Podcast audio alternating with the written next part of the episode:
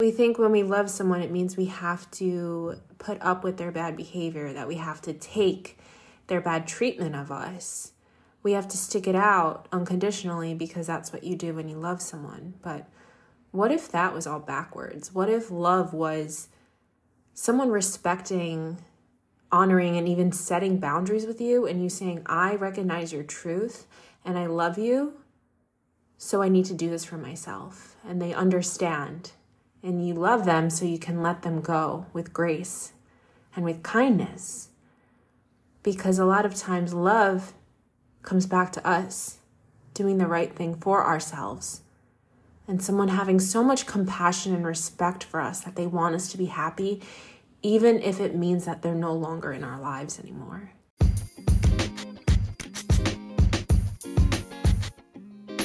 Thank you for tuning into my podcast, Waking Up with Lauren Colletti. This is a show where we dive into relatable topics for relationships, attachment styles, metaphysical teachings, trauma, and more. Thank you for joining in on these authentic conversations with medical professionals, experts, and so many influential guests who come to share their experience and add value to the lives of myself and my beloved listeners. Thank you so much again for joining me in Waking Up Together.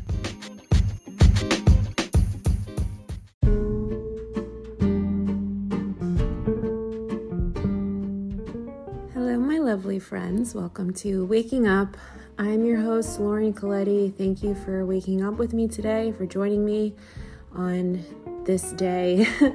I am traveling and unfortunately forgot to bring a pack of pens because journaling is something that is like a ritual I do every day.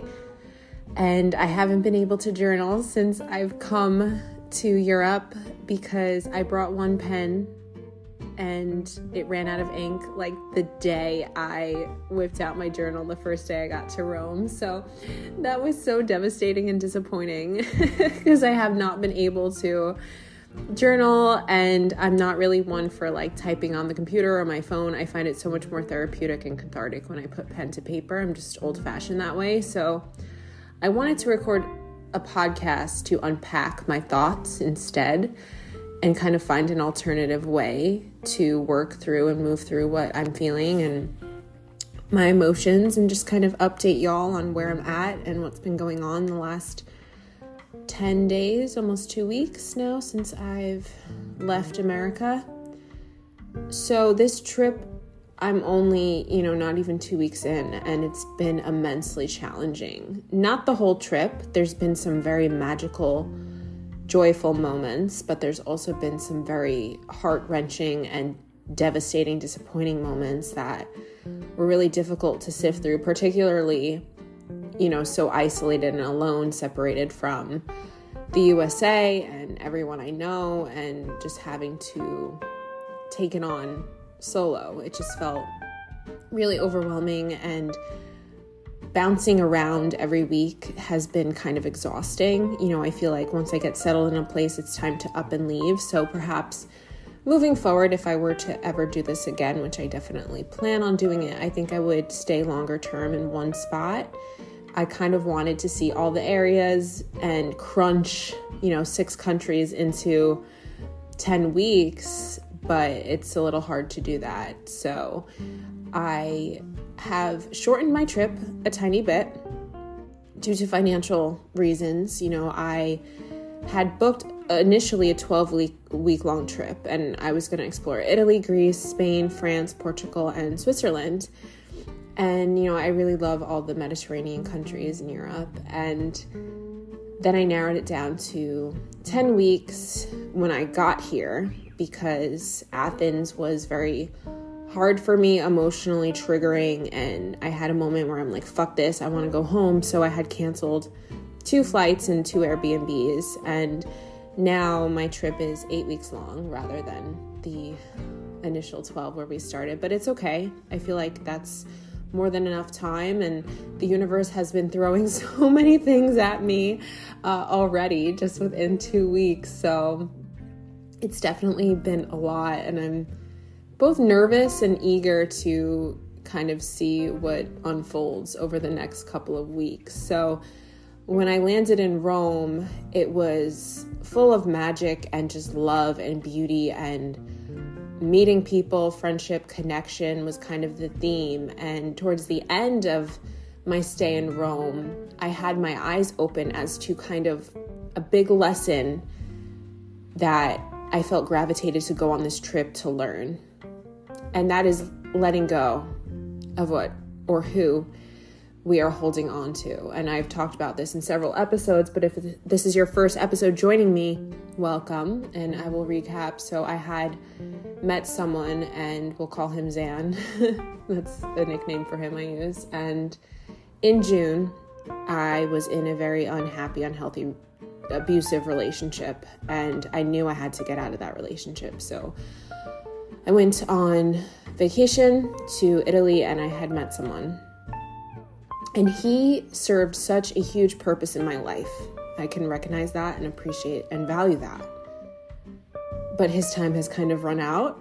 And I think it's important to know when we're pushing something past its expiration date, when it's long overdue, it served its purpose, but we're still trying to milk it and cling to it. And the universe is yelling at us very lovingly.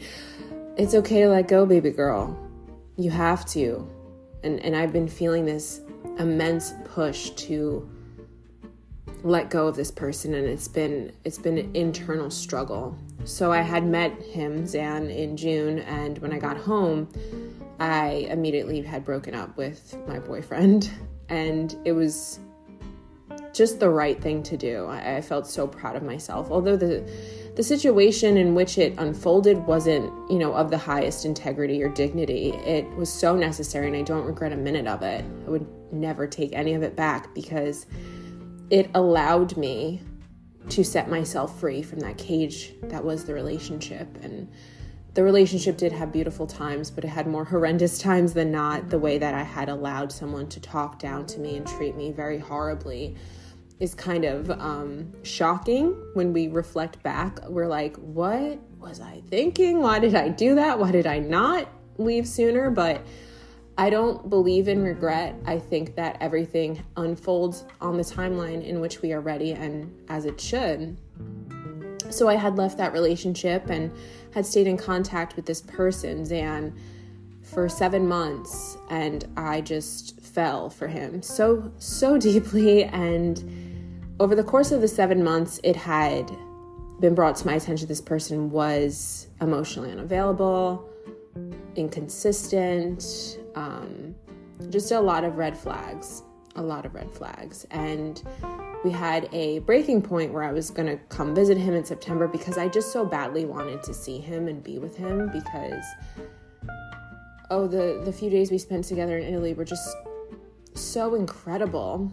It was like Lizzie McGuire, essentially, by the Trevi Fountain, and it was just so nostalgic and incredible in my mind, because I had never experienced something like that before. And I really thought, I'm so deeply in love with this person.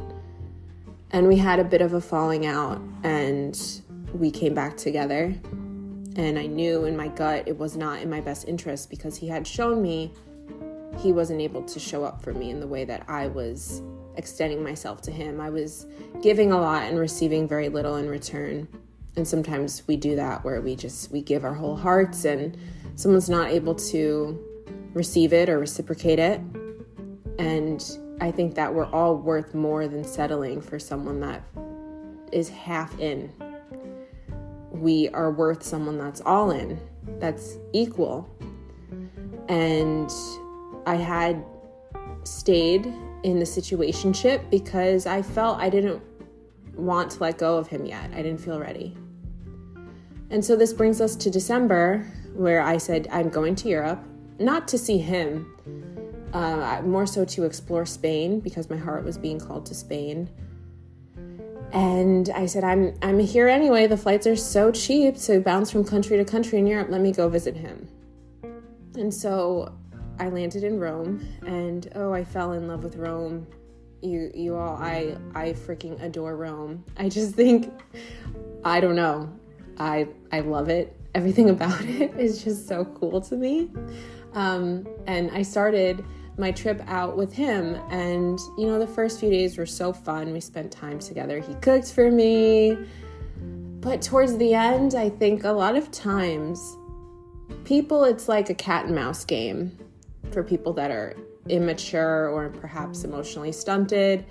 It's like the chaser and the runner. And sometimes when they get you, quote unquote, they don't put any more effort in. I think a lot of us will be able to relate to that. When we first start dating someone, obviously not the right person, you know, they're on their best behavior and they go out of their way for us. They make us feel special. The sex is great. They're buying us everything we want. And then when they feel like they've won us, they just stop trying. And that happened.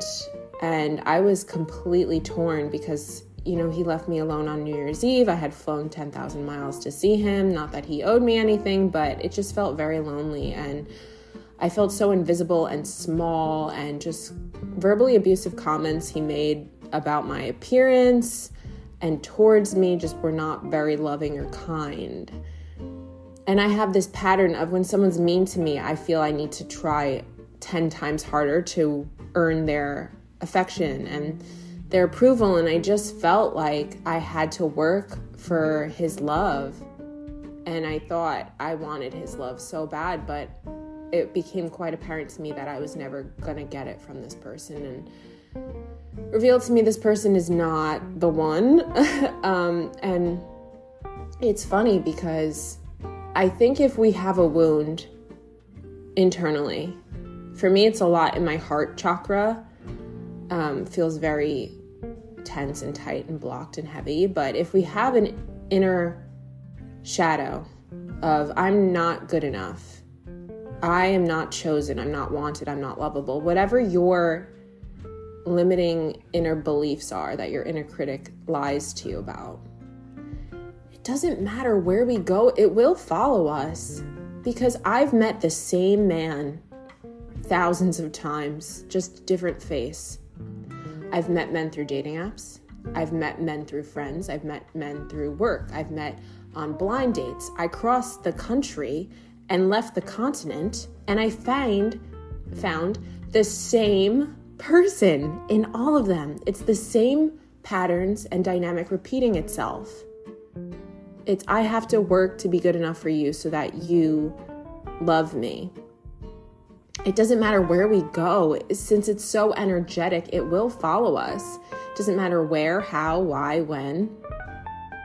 It's consistent because it is the universe trying to get us to learn the lesson. And until we, quote unquote, learn the lesson, whatever that might mean or look like for you, it will keep reappearing.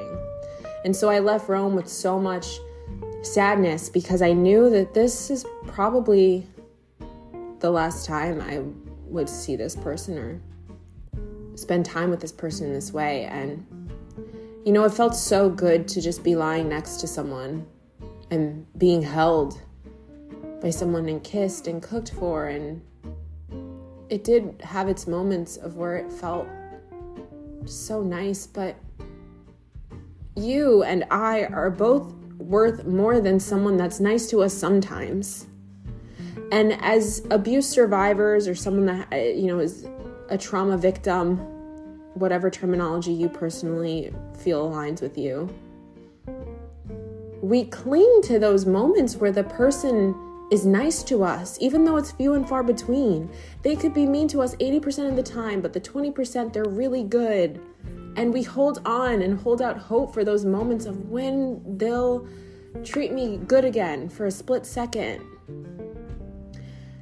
And I really wanted to do this with my journal, but if we list out the characteristics and the traits and the way we want to feel in a relationship, and then on paper, we write out the person that's right in front of us, if it's not like 90%, you know, I think there's like 5, 10% for growth, things to always continually develop and work on. But if it's not lining up, boo, it's not for you. And doesn't mean that someone has to be perfect, but we shouldn't have to feel like we need to change or we can change someone to be with them, for them to accept us. We shouldn't feel like I need to fix myself so this person approves of me. We shouldn't feel like, oh, they have so much potential, I could bring out the good in them. Because I asked myself, and I think I spoke of this in the last episode, that if this person didn't mirror my wounds back to me, would I still be attracted to him in the same way if he was available and loving and generous and kind? Because of the inner child within me that needs healing, I would probably be turned off, quite honestly. So I left Rome and I went to Athens, Greece, feeling like I need to say goodbye to this for once and for all. And perhaps that's the reason why I was led to start my trip in Rome, because it's been this inner nudge, this inner knowing that's been saying, Lauren, it's gonna suck, because this is activating a very deeply ingrained wound in you, but you need to do this. This is the right next step. I know that that's the next aligned action I need to take. I don't feel ready, but perhaps we're never ready. But a lot of this trip has been the universe asking me to up-level and to not turn away, but lean into discomfort and those painful emotions that we feel are so, all-encompassing. Lean into that, because that's where the transformation lies. And so I haven't determined how or when I will do this, set this energetic, perhaps verbal boundary with this person. I don't necessarily feel I owe them an explanation. I don't feel like they would honor my truth. So I don't know if I feel the need to set said verbal boundary with them. I feel the best way would be to block them. But it feels like a big leap for me right now. So instead of figuring all that out and worrying and analyzing and giving myself anxiety about the details, I just gave myself a deadline. I said, okay, my love, you have 1 week to make a decision. But after 7 days, you need to act on this. Because if you don't, if you keep pushing off what you know you need to do to expand, then you will block yourself from receiving your manifestations. And I feel like on the other side of this, of me putting my needs first and choosing myself instead of some boy, is something really fucking beautiful. And I always say the life that we want for ourselves is on the opposite side of that hard decision. We have to take the action steps of the person that we are wishing to become. What would my higher self do in this instance? What would myself that is in its most true, worthy, authentic, deserving state, what would she do? And honestly, she would block this motherfucker with love, of course. She would block him. Because she'd be like, fuck this. I've spent 7 months giving my all, pouring my heart out to this person that can't even answer my text, can't even check in with me. It makes me feel so insignificant. And that's been also another theme in my life, feeling unimportant. And the way that we allow ourselves to be treated, that's how we feel about ourselves. So by keeping this person in my life, I would be doing myself a very large disservice, because I would not be able to move forward or move on if I don't cut the cord. So when I got to Athens, I was feeling so lost and sad, very depressed, confused. I didn't speak an ounce of Greek. I didn't know anyone in Athens the way that I had met friends in Rome. And I really had some struggles in Athens, where I had wanted my hair to be long again because I had took my extensions out, and Zan made a comment like, you look so much better with long hair. Why'd you cut your hair? And so I said, I want to get long hair. So I had hired someone to give me box braids because I think braids are so gorgeous on these goddesses I see online and in person. I just really admire these stunning women and their beautiful hair. So I had paid $100+, 8 hours of someone doing my hair.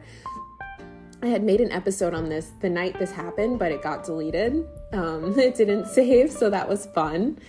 And it just felt like one thing after the next was going wrong in Athens. So after 8 hours, I saw my hair. I had missed my, I made plans to go out and meet some local Athens girls, and I was really excited to meet new people, explore the area, make friends, and the appointment went way over, like 4 hours over, and I look in the mirror and my heart just ripped open. Because I looked at myself and I felt so ugly. Like, I don't know a cool way to say that, but I just felt hideous and embarrassed and ashamed. And I already have a pressing wound of tying my value to my appearance. I had a bad eating disorder. I would still say I struggle with an eating disorder, more so disordered eating than a clinical eating disorder, but body dysmorphia, where I always felt like my worth increases the more societally beautiful I got, the skinnier I got, the longer my hair was, the fill in the blank. And I had a lot of humiliation around my appearance because I was bullied for my looks my whole life until my 20s, and then it was interesting, it shifted, and it seemed like all anyone ever noticed about me was my looks. And if you know me, I really don't like attention, but this hair, these braids, they were yellow. She gave me gold hair, and I felt like it would have looked awesome if it was the color of my, root, which is dark brown. But I felt like I'd draw so much attention to myself, which I felt just so ashamed of. And I panicked. I freaked out. I had a nervous mental breakdown because it was triggering in me the feeling of feeling inadequate and inferior because of what I looked like. So the whole next day, my last day in Athens, was about my hair. I went out in public and I realized how much I still care about what other people think of me. I thought that I didn't really care what other people think of me, but after, walking around with this disaster on my head, I recognized, okay, I still care what other people think of me, which was interesting because I thought I had moved past that. So this trip has been a lot of the universe uncovering and revealing to me things that are still sore spots for me. So I had gotten the braids removed, and it was interesting because as soon as I looked at myself without this hair on my head, I started crying because in that moment I felt so naturally beautiful. Like, I didn't need fake hair or fake eyelashes, or to get my nails done, to get my pussy waxed, my eyebrows threaded, like all this shit I subject myself to. Not because I necessarily want to, but because I feel like I have to do it to fit in or, fit the societal mold. I felt like, Lauren, babe, look at yourself with your thin, fine, short hair. You are fucking gorgeous the way that you are. And I don't want to be with anyone anymore that makes me feel like the way I am right now, the way you are right now, as you are, without filters, without fillers. I don't want to keep choosing people that make me feel like I need that shit and I'm not enough.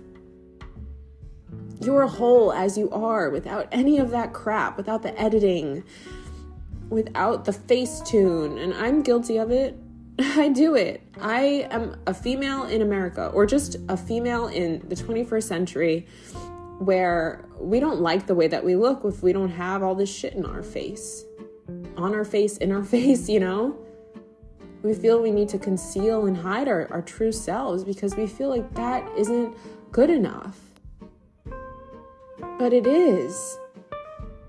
And so I felt this huge weight off of my shoulders, quite literally, after I got my hair taken out. It was so hard to sleep. I don't know how y'all girls do it. Props to you, because that shit is painful. And I left Athens, and honestly, I was like, fuck this trip. I made the wrong choice. Who was I for believing in myself? Why did I think that I could do this? I should have listened to everyone's doubts telling me not to go. Are you sure you want to do this? And I felt so disappointed, because I'm like, damn, they were right. I can't do it. I'm not capable. I don't have the ability to support myself. I just felt very defeated. And then I left Athens and I came to Thessaloniki. Don't know if I'm pronouncing that right. But I definitely like it a lot more here. And I do know someone. I met up with my friend Stelios, who I've had met in Mykonos. And last night was interesting because I felt like another test was coming through. So I had booked an Airbnb in Thessaloniki because, you know, I figured I'd come pay him a visit while I'm in Greece. And he had said something along the lines of, let me see your apartment. So as a woman... I was going to say as a girl, but, you know, I'm not a girl. I'm 30 years old. I still feel like a girl, though. I still feel like I'm 18 on the inside. But he said, let me come see your apartment. So as a woman, I think, he just wants to fuck me. Because at least in America, if a guy says, can I come over? They're going to try to sleep with you. Like 9 out of 10 times. So I'm like, God damn it. I really didn't want to have sex with this person. One, because my heart was still, torn over Zan. And I didn't feel like looking at another man again because I was just so upset over the whole thing. And we didn't have a strong emotional connection. And I just, it's hard for me to be sexually aroused and turned on physically if I don't have that, like, emotional intimacy with someone. So... I started examining my thoughts and what was going through my head. And I said, Lauren, just get out of the way. Just sleep with him. Give him what he wants. And then I'm just like, Lauren, no. Like, it's like the devil and the angel on your shoulder. I'm like, why? Why do you feel obligated to give your body to a man? And it could definitely have something to do with having a very extensive history of sexual violence and assault and rape and a lot of sexual trauma, feeling like my body's not mine, being very overly apologetic, people-pleasing. And I noticed that part of myself, that scared part, that fearful part of myself that said, well, I feel bad to say no. And then I instead of judging and criticizing that part, like I shouldn't feel that way, lean into it. Ask yourself, what age is this thought? Where is this coming from? And what is the fear underneath? Well, if I say no, then, men think I have nothing else to offer besides sex. So I'll lose love. I'll lose connection. I'll lose belonging. And those are 3 pretty authentic codes for me. If you're familiar with To Be Magnetic, they talk about your authentic code. I would definitely check out the expanded podcast. But love, connection, belonging, those are very core values of mine. And so sometimes I betray myself and abandon my own needs to give others what they want because I feel like that's what I need to do in order to sustain someone not leaving. But the thing is, my friends, would we want someone to be in our lives that only uses us to have their own needs met and doesn't give a shit about our own? Probably not.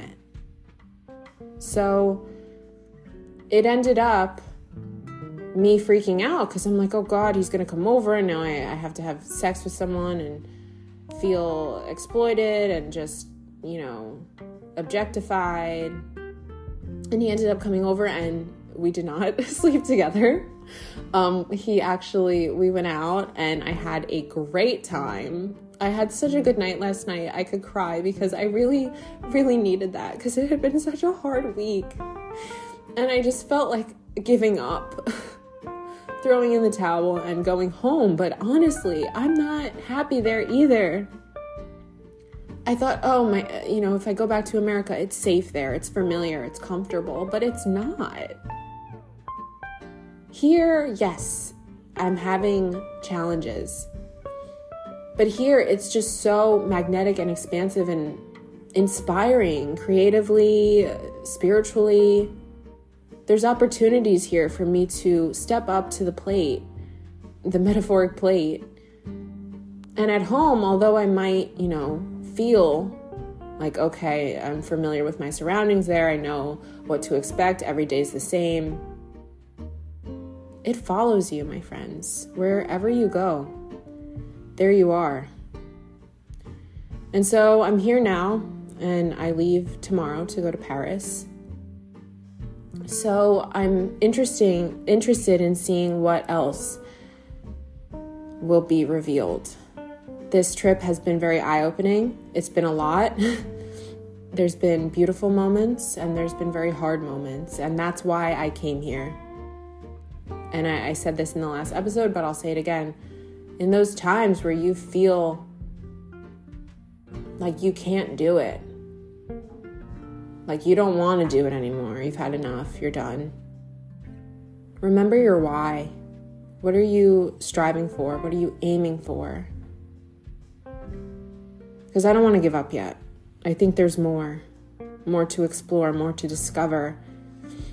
And I came on this trip to set my soul free, to grow my independence, and I am very proud of myself for being so brave, because sometimes courage, it's not necessarily facing the fear, which does take courage, by the way, but it's staying in it when it would be easy to just bounce. Staying in the turmoil, not like staying in a toxic or an unhealthy dysfunctional relationship or something that threatens your safety, but I'm saying in those moments where we feel like, fuck it, this is too hard, remaining, leaning into it, and reminding ourselves that we can do hard things. Like Glennon always says, her podcast is called We Can Do Hard Things. Definitely check that out too. Yes, you can. But you can't give up on yourself. And it gets to be too much sometimes, I know that, but we are resilient, we are strong, and you are made for this. That's what being a human is all about, I think. I don't know. The older I get, the more I realize that I don't really know anything about anything. And that's okay. It's all necessary. It's all good. Doesn't always feel good, that's for sure, but it's all part of the process and the journey. So I will keep y'all posted on where the next week leads me, and I'm gonna rip off the band-aid with Xan, because our time has run out together. And I ask you, where has your time run out? Whether it's at a job or where you live or with a friendship, where are you just keeping that stagnation? And how can you move forward and unstuck yourself? Because a lot of times we're the ones that are keeping ourselves trapped in the cage. All right, my loves, thank you for listening to this. And I needed this one-on-one therapy sesh with myself. I actually have a virtual therapy appointment tomorrow, which is going to feel great. But hang in there. You got this. Maybe you don't got it right now, but we'll do it together. We are in this together. If you'd like to reach out to me and share your own stories, you can find me at Lauren M. Colletti on Instagram. I've been posting a lot of my travel vlog on there, along with some poems that I've been writing, which I feel are really resonant and amazing. So if you're, a poem nerd, you might be able to relate to some of the words that I write and feel a little inspo with my travel vlog. I've been on TikTok and YouTube a lot more too, just kind of documenting this whole thing. It's a little draining, social media, for me, but I'm just doing what I can and trusting that that's enough.